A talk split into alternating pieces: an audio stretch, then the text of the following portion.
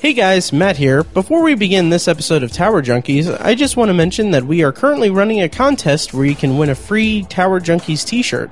The contest runs from now until January 1st, 2018, and if you want to enter, all you have to do is leave a rating and a review of the podcast on iTunes or Stitcher. Take a screenshot of the review and email it to matt at obsessiveviewer.com with the subject line Tower Junkies t shirt contest. On January 1st, I'll randomly select a winner from the entries and we'll get a free t shirt mailed to them. We'll be accepting entries until December 31st at midnight, so make sure you get the email in before then. Thank you guys for listening and enjoy this week's episode of Tower Junkies. You're clean, aren't you? Except for your tower. You're a tower junkie, Roland.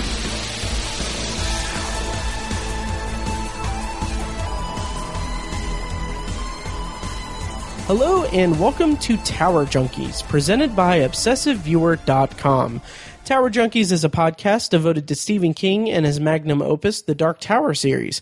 We discuss the themes, characters, and mythology of the series in Palaver episodes and review the books and comic series in Khef episodes. We also discuss King novels related to the Dark Tower, non-Tower King novels, TV and film adaptations of King's work, and the latest news about potential Dark Tower related adaptations. You can find more of our work at towerjunkiespod.com and follow us on every level of social media at Tower Junkies Pod.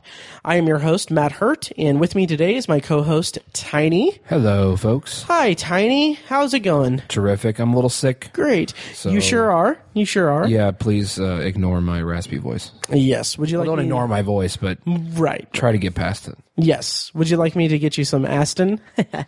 Dark Tower. Because Yeah. Cuz Stephen King. Yes. So today on the podcast, is that a no, by the way? That's a no. Okay. Uh, so today on the podcast, we're actually going to be discussing uh, the latest uh, Stephen King adaptation that has n- hit Netflix. It's 1922, based on the novella from the Full Dark No Stars uh, short story collection, which I think was published in the early 2000s, the early aughts, I think. Sounds right.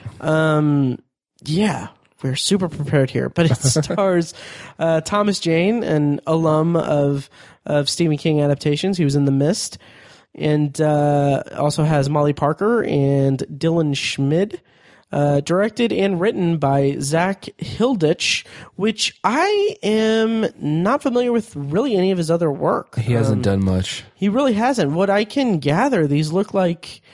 I mean, unless I am just completely my head in the sand, these look like kind of um, independent releases. They it doesn't look like he has any real high profile uh, uh, work under his belt. Right.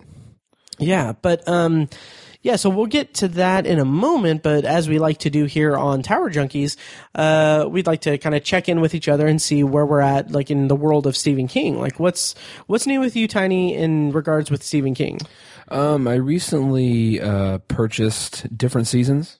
Oh, nice. I purchased um, the physical copy of it. I may have mentioned that in the last episode. I can't remember if you did or not. I can't remember either. I've had it for a little while. I haven't started it yet, um, but that's my next kind of on deck book. Um, But I'm currently listening to Sleeping Beauties, the Oh, nice. new one. So How far are you in it? I'm about halfway through it. Oh, and, really? Uh, yeah, I'm not crazy about it. Oh, wow. Not so far. Uh, I think I- it's it's reminding me a lot of another one of his books, Okay. and it's not in a good way.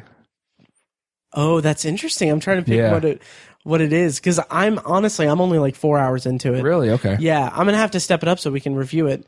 Yeah. I've um, been well, really dragging my feet. the first week back uh, to work from my wedding, uh, I had to work in Columbus every day. Mm-hmm. Oh, okay. Which Columbus, Indiana is about 35, 40 miles south of Indianapolis. And so I had to drive for an hour there and an hour back every day. Oh, okay. So I get that was like, and then I listen. I always listen to it during my lunch break. Mm-hmm. So that was like twelve to fifteen hours of Nice. listening to a book in the car. So that's why I'm so far ahead on it. That's awesome. Yeah. Yeah, I will definitely step it up because I just haven't I haven't even opened it uh, to listen to it lately. Yeah, I'm four hours and twenty minutes into it.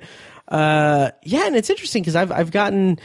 I mean, I'm still really early into it, but I mean, I kind of I was kind of kind of digging it a little bit, so I'm kind of curious how I'm going to feel about it. Okay. Um, yeah, that's cool. Anything else that you've got Stephen King wise? Um, nope. Uh, but I mean, just a long term goal is to try to um, familiarize myself with the stories that take place around um, Castle, Castle Rock. Rock, for the for the upcoming show. So that's, Nice. that's kind of my big picture for for the moment. Nice. Did you see the trailer for Castle Rock?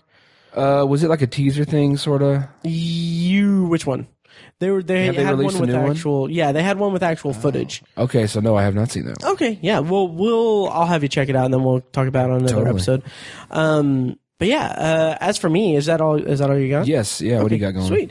Well, let's see. So I've got again. I'm four hours into uh, Sleeping Beauties, which I'm I'm not deep enough into it to really get a fair opinion of it yet. But I think that what I'm most interested in in it is that the premise is so interesting to me. Like it's such a cool like Stephen King esque premise. Like, oh, what if all the women in the world fell asleep and didn't wake up. Um, that's just that's just an interesting thought experiment, and I'm excited to see where the narrative takes us. Um, so I'm excited for that, and then also we're recording. We are recording this on November 1st, and uh, I had pre-ordered. I think I referenced it in another episode. I had pre-ordered this, which came in the mail uh, yesterday. Nightmares and Dreamscapes. Awesome. The new paperback edition of it. Sweet. Uh, yeah, which man, I just love the the look of the of the paperback, like the cover and the light and the Yeah. the lighting of it and the uh, or the composition of the cover art and the uh, font used for the title and everything. Um, so I'm excited for this. I am. My kind of goal is to start going through the short story collections, like maybe reading a short story before bed um, each night, and starting with Night Shift. So Okay. uh, yeah, but this one is exciting because I know that they adapted this into a movie or a series. It was movies? a mini series. I want to say TNT or TBS. that sounds about right. I watched. I watched it. Did you really? Yeah. Nice. Anything stand out? It was okay. Yeah, it, it was. It was. An, there was one um, story they filmed that was an episode. I think it was like yeah, like forty some minutes for the episode, and there is zero dialogue in it.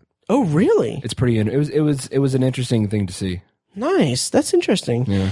Um, yeah, uh, just looking through the table of contents, there are some that kind of jump out as something that I'm interested in reading, like uh, Sorry, Right Number, um, which I think was adapted. I don't know if that was adapted into an 85 um, uh, Twilight Zone episode or not, um, or or uh, uh, another show. I'm not sure, but uh, that and then uh, the Night Flyer. I'm kind of excited about or kind of curious about. Okay. Um, yeah, so I'm excited to go through that and check it out. And what else? Also, I did receive. Uh, I pre-ordered this on Audible, um, and it auto downloaded. Uh, Strange Weather, the new release from Joe Hill, um, who I have you haven't have you you've read Horns, didn't you? No, I saw the movie. Oh, okay. Did you have you read any of Joe Hill's stuff? No, I don't think I have. Interesting. See, I haven't either, and I'm always like I'm of the thought that I'm my brain works weird.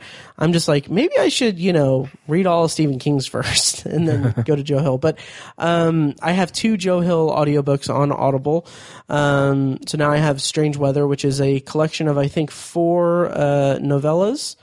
And I also have The Fireman uh, Fireman, which I am really excited to listen to at some point because if I if I may just kind of talk, I'll read the plot summary if Okay. you if you'd like. So here's the plot summary for the Fireman. Fireman. Um, no one knows exactly when it began or where it originated. A terrifying new plague is spreading like wildfire across the country, striking cities one by one. Boston, Detroit, Seattle. The doctors call it Draco Incendia, uh, Trychophyton. To everyone else, it's dragon scale, a highly contagious, deadly spore that marks its hosts with beautiful black and gold marks across their bodies before causing them to burst into flames. Millions are infected, blazes appear erupt everywhere. There is no antidote, no one is safe. Jeez. That just sounds like such an awesome premise for a book. So I'm Yeah. excited to check that out too. Totally. Yep. And then uh, I also finished Christine, the novel, which I'll be doing a solo, uh, as far as I know, uh, solo review of it for the podcast. Totally. And then we will be doing a uh, a review of the movie Yes. at some point. Yes, we yeah. will. And then uh, Yeah, and I think that's all I've got for Stephen King check-ins. Uh, yeah, so that's where I'm at with Stephen King, and that's where we are with Stephen King. So, 1922. Yes. sir. Um, have you first uh, get the elephant out of the room? Have you read the novella that from uh, Full Dark No Stars? I have not. I didn't. I hadn't even heard of it. Nice. Yeah. Um, I haven't read it either. I wanted to read it prior to seeing it and prior to recording, but I just didn't have time. It's, I think it's like 130 pages. Okay. Um, so I, so I just didn't have, I couldn't allocate the time to, to read it before recording, um, or before seeing the movie. But it's, um, out of Full Dark No Stars, I was aware of it and I knew what the general premise was. Um, and as far as the movie goes, I didn't, I just knew that Thomas Jane and uh, Molly Parker were in it. And that's pretty much all I knew. And that it had something to do with rats. yeah. That, that was my, the extent of my knowledge. Right. Um. So the way we're going to do the review is that we're going to talk in a non-spoiler section, just giving an overview of our thoughts on the movie, and then we will dive into a spoiler review. We will warn you well ahead of time before we go into spoilers, um, and mark it with uh, timestamps in the show notes, and we will also um, play a clip from the trailer prior to jumping into spoilers. So, Tiny, in broad, non-spoiler terms, how did you feel about 1922? I felt really good about it. Um, Nice. I enjoyed it thoroughly. I think um, the the you know the director and the cinematographer and the uh, actors and costume, everyone involved achieved a really um, really beautiful but also very stark um, aesthetic throughout the movie. Like I think it just had this it had this great filter to it almost. Um, I really appreciated it. It felt uh, the word that the adjective that kept popping into my head was stark, um, which was you know it's it's the twenties and life was much more difficult and stuff like that. So I think they achieved that really well. It felt it just felt really genuine in that respect. So um, I enjoyed it. I think it had some. Um, you know, there's this was one of Stephen King's scary stories, and I think it was it was it, it achieved that definitely um but it was also like kind of touching i guess is the word that i would say. And it was kind of um i'm trying to think of how i want to uh, phrase it but it was um it, it was it was scary but it was also kind of kind of an amazing story. Like it was it, you felt sad throughout part of it and then like it's it has it just has a, a kind of a an interesting moments of redemption, I think, or um, comeuppance that I think are are pretty enjoyable. Um, Yeah, it's I, I liked it a lot. I think I think it's amazing the, um, the the the level of quality that we get from Netflix now. Like it's Yeah. just this was like this was like a really great scary horror-ish kind of movie and like you know I, I think I feel like the stuff we get in the theaters now just sucks and I'm really glad that Netflix exists because we get awesome stuff like this. Yeah. So yeah, I, I liked it a lot. I think it was great. Nice. Very nice. Um, How about you? well, Oh shit! um, um, well, Oh god! son, well, anyway, I got um, it. I got it. yeah, okay, good. Uh, it sucks that I had to do that twice, so rats. Um, anyway. God damn it! Um, no, well, uh, I I enjoyed it. Um, I, I did. I liked it. I liked it quite a bit. Um, I thought it was uh, not quite a bit. I, I liked it okay. Okay. Um, I really loved Thomas Jane's performance. He was doing some really weird things with his voice and his mannerisms. He was. Yeah. Um, very much. It kind of in hmm, in a different movie with a different tone. It would seem almost ridiculous a little bit, or a little Yeah. bit over the top. right. Um, but for some, for whatever reason, with this tone, this kind of, as you, to borrow your word, this stark tone that was struck with this movie, um, it kind of fit. It fit well that he's this guy who is. It's not so much that he's emotionally unhinged.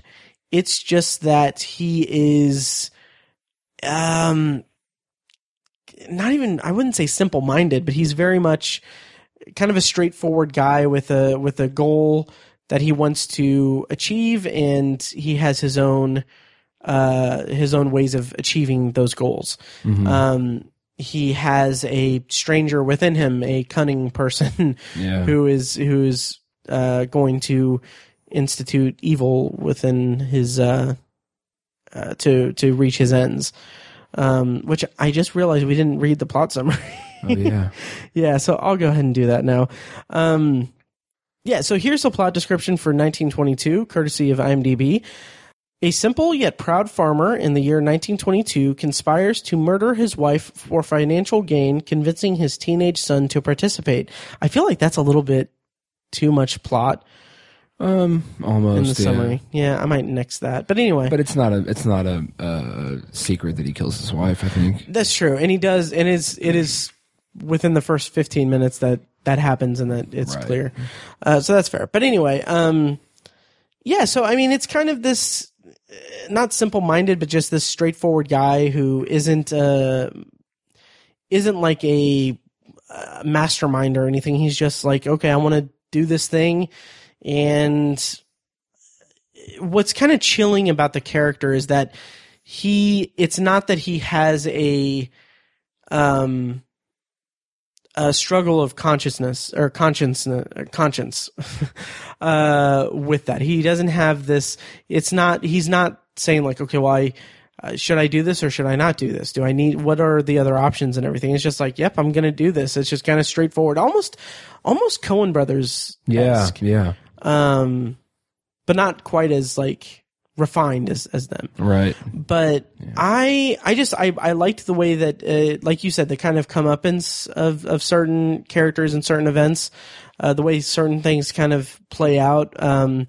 felt very uh, rewarding in a very morbid and, and weird way. Right. Um, and yeah, and and the rats just really made me unnerved. yeah. Um, also, yeah, the like the makeup effects and the, the visual effects of of different things throughout the movie uh, Mhm. is what I'll say.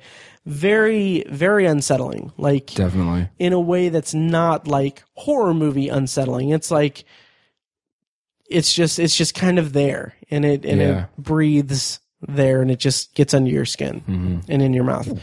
Um, ugh, ugh. A little bit. Yeah. Um. Let's see. Anything else about non spoilers? Uh, how'd you feel about the kid that played uh, the son? I think he was a, a standout, really. Uh, Nice. Dylan Schmid is the actor who played Hank James. Right. Um, I, I liked him. I think he um, he could have very easily gotten lost in the shuffle. hmm and and I think one of the you know it's it's mentioned in the plot description that um, the main character convinces his son to help him with with this murder, and and and to me I think that's the uh, e- even more than a husband killing his wife. I think that is the most egregious part of the film that a father convinces his son to help him kill Most his mother. disturbing. Yeah. Yeah, most disturbing part of it, just the fact that he forced his, I don't know about forced, but convinced his son to help him. That's just, you know, it's one thing to ruin your own life, but to convince your kid to do it is just really terrible. Um, Absolutely.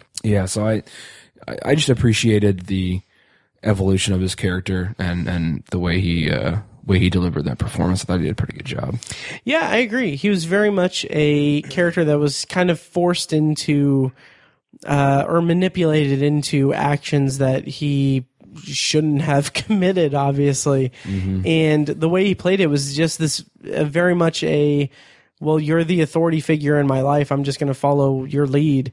And the way that that played out was really, really great. And I love the way that that arc played out. And we'll talk more about that in spoilers, but it seemed like a very fitting way to, uh, to have that arc go con- uh, concurrently with with Thomas Jane's characters. Like those those the paths of those characters went into very satisfying satisfying areas.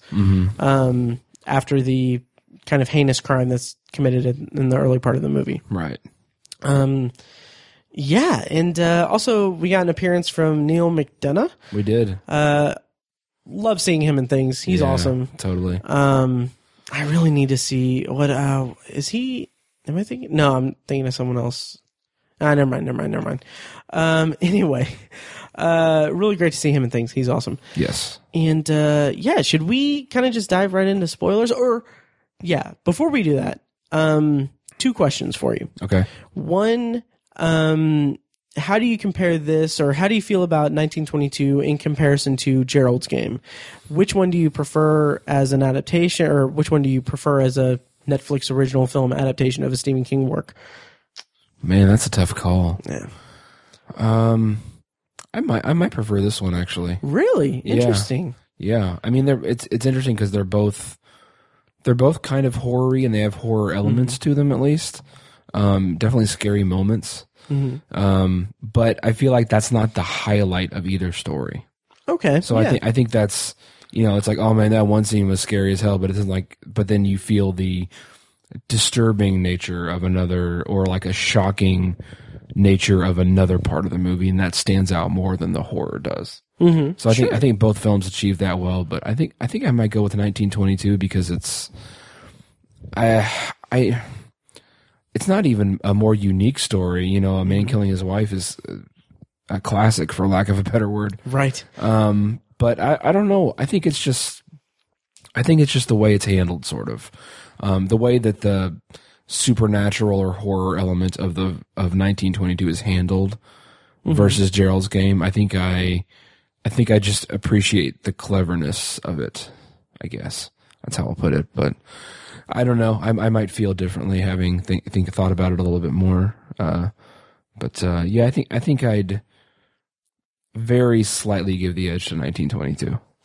Very interesting. Yeah. I think that I am going to go the other route. Um, Okay. Yeah, I, I definitely, definitely, um, uh, gun to my head, I would pick Gerald game over 1922. Um, I do agree that the story in 1922 is has something to it that's that's maybe not more interesting or more grabbing, but there's there's a certain undertone to it that I mean the the whole fact that he's manipulating this his child into doing something hor- horrific um, gives a lot to the story, um, which is kind of interesting because you know there's a similar thing to an extent. Like you can say the same about a certain subplot in Gerald's game. This person manipulating his child into doing something Right. um, Right. heinous and and ter- terrible.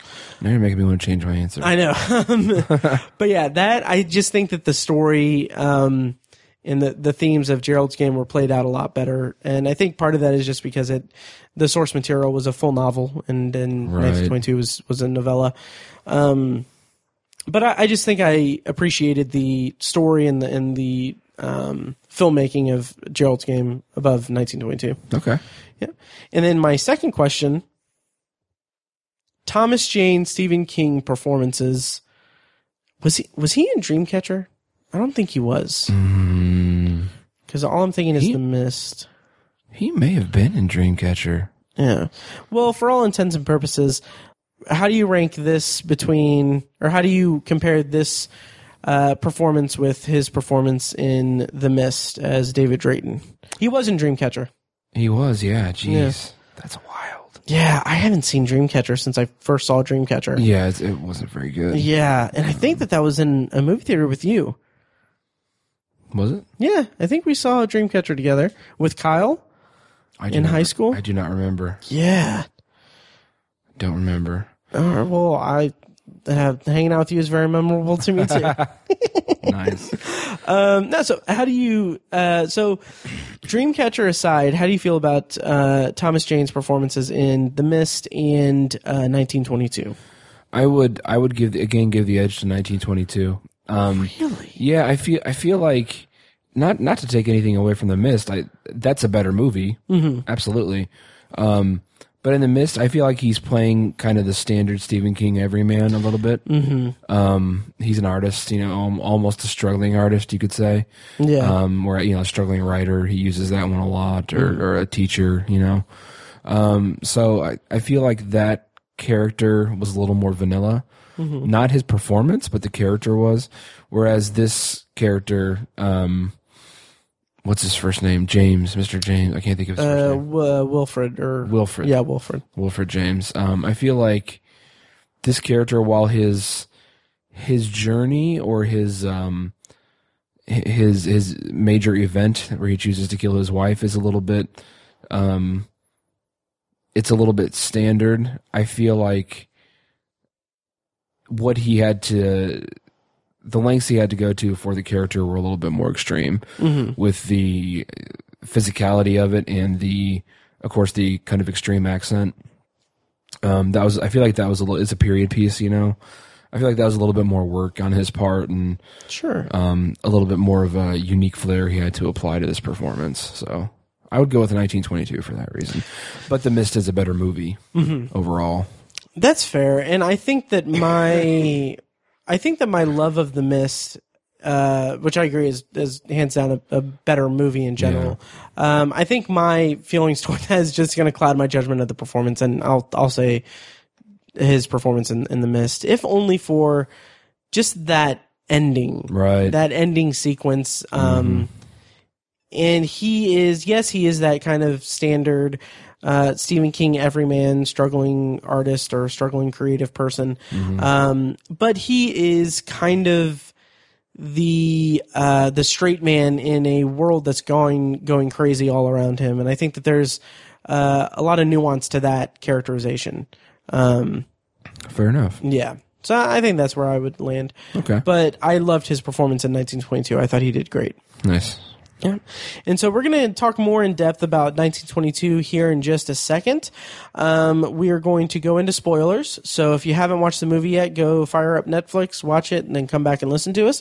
Uh, we will give you a brief section with a brief uh, clip from the trailer uh, to, you know, let you turn off the podcast if you want to. So, uh, yeah, we're going to go into spoilers starting right now. And I believe that there's another man inside every man. A conniving man. I'm gonna sell. You, my son, are coming with me. This is our house. In 1922, I murdered my wife. Okay, so 1922. Yes. I really liked March 1922. Um, what was your favorite? I'm kidding. Jesus. Stupid joke. Uh, spoilers. Spoilers on for 1922. Yes. Um, the the depiction of the corpses, like just the makeup effects and the, the visual effects of of the corpses, and then the haunting of him was really unsettling. Totally. Yeah. Uh, like that first shot when he looks down into the well and sees the rats over her body and then the rat coming like I that was so unsettling to see the rat not only the rat coming out of her uh, out of her mouth that alone is just creepy as hell Yeah. but coming out tail first Yeah. that oh man that just amplified it so much for me And the sound. Yes the sound. Ugh, Yes. Yeah. oh very effective Stomach churning. Oh yeah. Totally. But I, I think what um what really sticks out to me with with this story is the fact that the the haunt the haunting quote unquote of uh, Wilfred James by his dead wife is really unique. Because I think I think in so many haunting movies like the Poltergeist or or whatever the haunting is associated with harm. It's not just torment. Um, and so it's it's like this ghost wants to harm you or you know kill you. Even I, th- I think that's that's what we associate the fear with with so many haunting stories. But this, she's not trying to kill him. She's not trying to harm him in any way. She's trying to haunt him. She's trying to literally, you know, whisper things into his ear about how he wronged her and how his effects, his choices and his actions are the only thing that are negatively affecting him right now. She's not she's not um, making his house crumble apart. She didn't drive their son away. She didn't kill anyone. She she has had nothing to do with his bad luck. It's all a direct result of his actions, and she's just kind of posthumously throwing that in his face, Right. um, which I found really interesting because you know there's that scene where she's um, she's haunting him and he he kind of like falls down the stairs into the cellar and her ghost you know comes down the stairs with all the rats, and I'm like, oh my god, she's about to bite his head off or just whip his throat out or something horrible. Mm-hmm. But all she does is like whisper truths into his ear, and I was like, yes. man, that is so much worse. Mm-hmm. And you know, and, and and we get to the end and we find out it's you know eight years after he killed his wife. Mm-hmm. He's had to live with this horrible haunting his entire for eight years, and you can really see the. I think you can see that the toll that's taken on him. When, Yeah. when we see those those moments in 1930, um, I Mm-hmm. thought that was just. He's he's kind of he, he's kind of just living with his actions. It's Yeah. it's almost not supernatural or or Mm-hmm. not uh ghost paranormal. It's just a physical manifestation of his Right. guilt. he could just as easily be hallucinating those Yeah. things, you know. And so I think it's that's what I thought was so cool is that it's Mm-hmm. I was shocked by his torture and by his torment as opposed to you know how creepy the ghost is or whatever, Right. you know. That's that's what I really appreciated about the story. I think that's what makes it unique Mm-hmm. and uh and really made it stand out to me. Yeah, totally. And uh, also, you can tell how much emotional turmoil he's gone through over the span of time because uh, when he's writing the letter, he has a beard. He he does have a beard. Um, But no, uh, in all seriousness, that yeah, that's I agree with what you said and everything. nice. Um, I don't know if I missed something. How did he lose his hand? Uh, he got bit by a rat That's right. yeah, and it got infected. Okay, was there because I feel like I I don't know what the deal. Like I looked and I I didn't want to rewind it because I I think I remember seeing like a severed finger. Um. Uh, I, I don't remember a severed finger. Okay. Yeah, because that that's just the image that's burned into my mind, and then I kind of looked away a little bit. Okay. Um, but the the the killing of her, I thought was very startling and, Yeah. and graphic and very well well executed. Yeah. Um, and it didn't have like a ton of fluff. Like there wasn't a Right. bunch of like close ups of her wide eyes when she's being Mm-hmm. stabbed, and there wasn't like you know gratuitous noise. It was all very gritty and like Yeah. realistic and like it's almost like we are like outside observe like we were like it's almost like we were standing in the room just observing from a corner. yes, That's how it felt as opposed to like being in there in the action. yeah, And it's amazing how it's almost like you're it's almost like the director was excluding the audience from the event, Mm-hmm.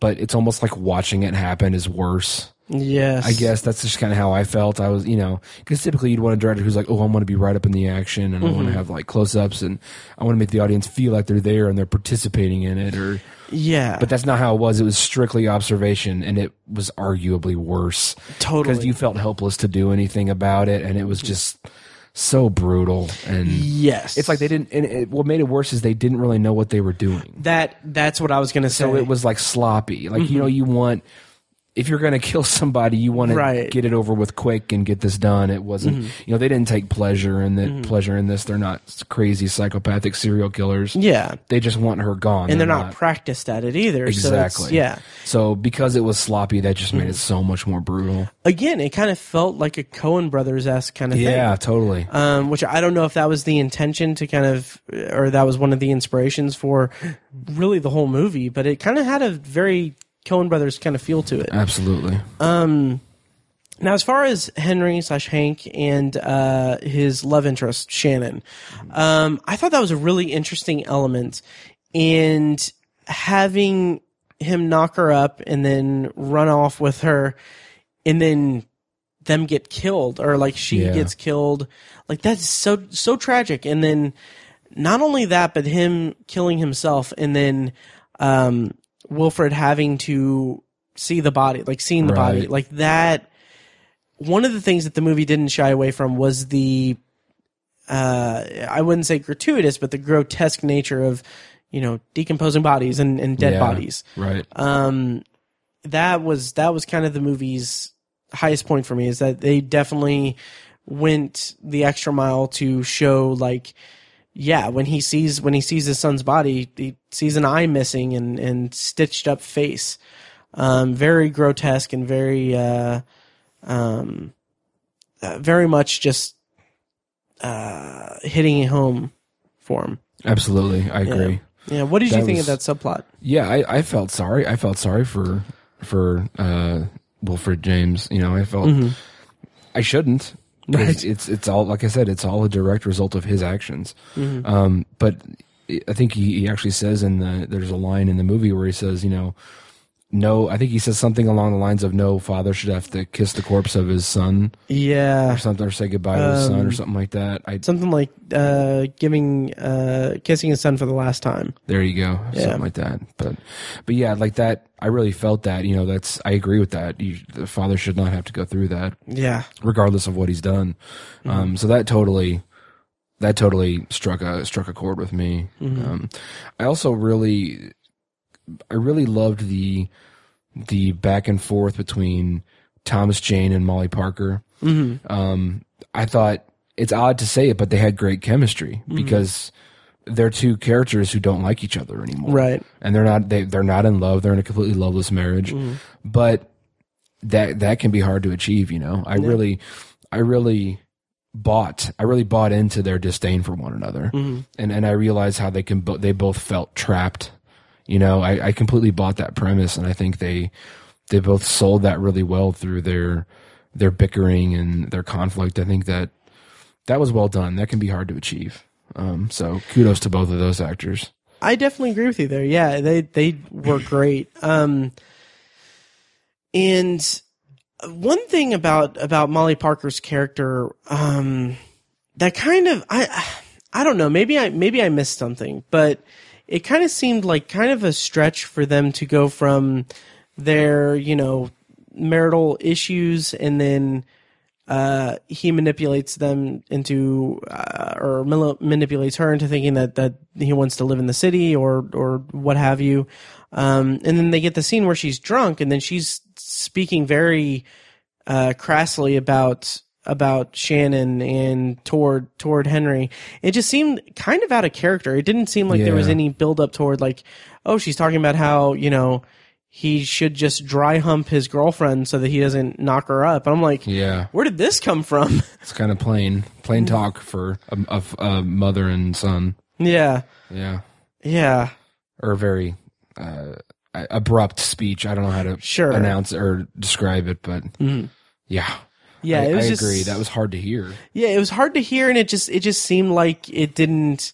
It seemed like the movie didn't lay the groundwork that she was that she would be that belligerent and and uh, crass. Yeah, she was him. she wasn't super sympathetic. Right. I mean, I think obviously mur- murder is wrong, and no one can you know refute that. But I but think she kind of deserved she it. had it coming. I mean, but no, I I can sort of I can follow the logic of Mm-hmm. why Wilfred James did what he did. I'm not saying I agree with it or it's right, Right.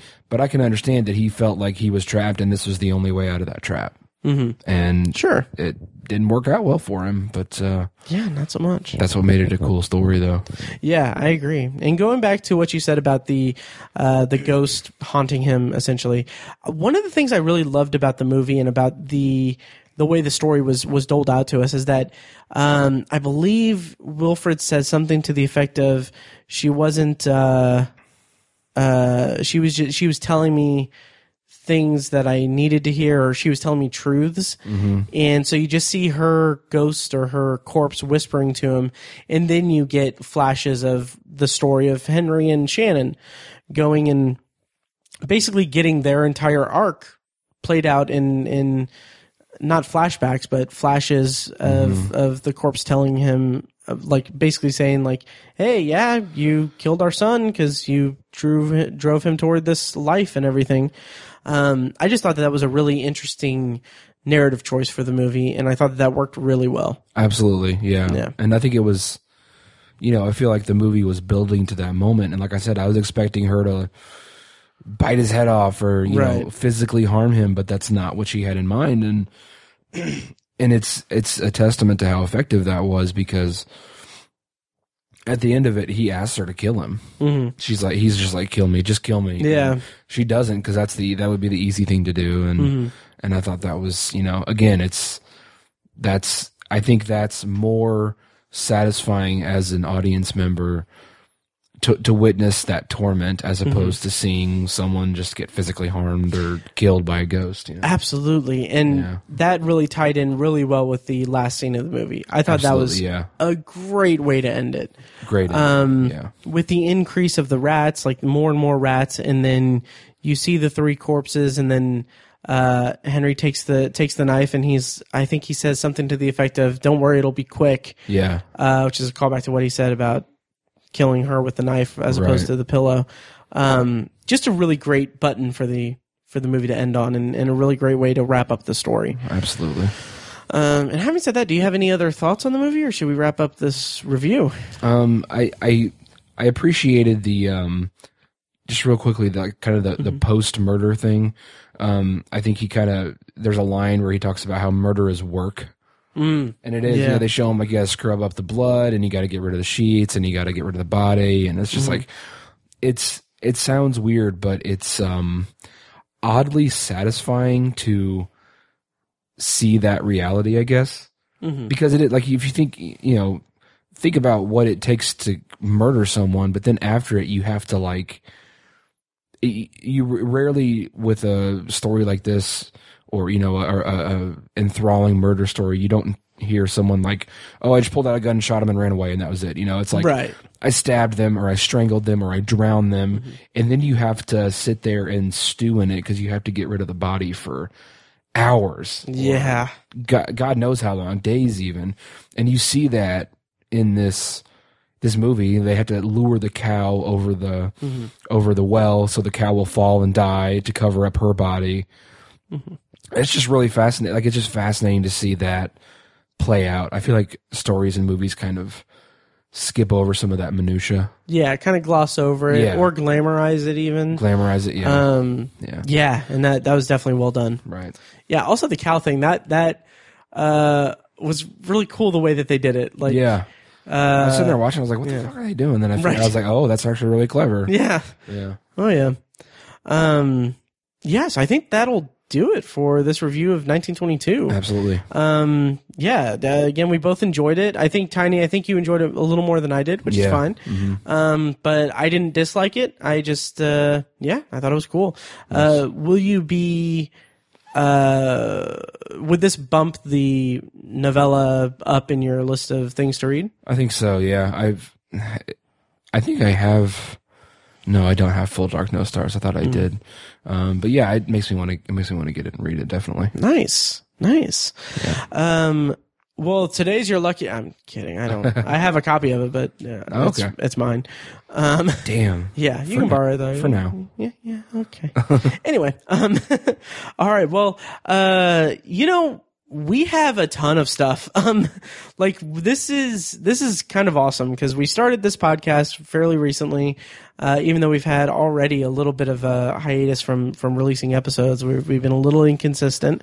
Yeah. Um, but you know, people are getting married and stuff. So Right. yeah, congratulations, Tiny. Thank you. Um, so yeah, so one thing that I was really excited about was that you had messaged me and was like, uh, I finished the Dead Zone.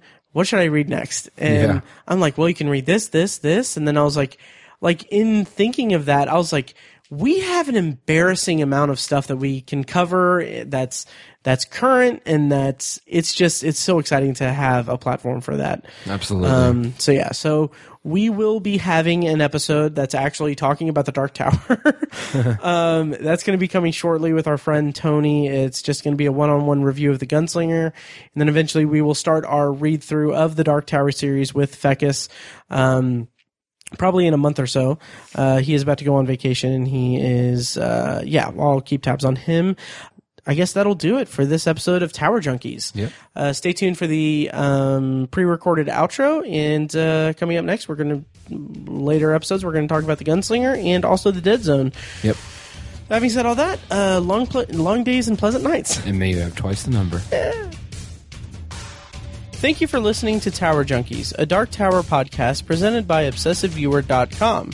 You can find more of our episodes at TowerJunkiesPod.com, and you can subscribe to the show on iTunes, Google Play, Stitcher, or anywhere else podcasts are found. If you'd like to donate to the podcast, you can find ways to do that at towerjunkiespod.com slash donate or become a patron for Obsessive Viewer at patreon.com slash obsessive viewer for recurring donations with different reward tiers. Every donation goes toward paying the fees to keep the podcast running and is greatly appreciated. Any and all feedback on the podcast is encouraged. You can contact us by emailing us at matt at obsessiveviewer.com or by tweeting us at towerjunkiespod or at obsessiveviewer and at obsessivetiny. You can also like us on Facebook at facebook.com slash towerjunkiespod. For more podcast content from obsessiveviewer.com, check out Anthology, my solo side project podcast where I'm reviewing The Twilight Zone as a first time viewer and exploring other classic and contemporary science fiction anthology television shows. You can find Anthology at anthologypod.com and anywhere podcasts are found. Finally, if you're philosophically curious, check out Tiny's side project podcast, The Secular Perspective, which explores the concepts of faith, religion, and existence from the perspective of secular hosts Chad and Amanda.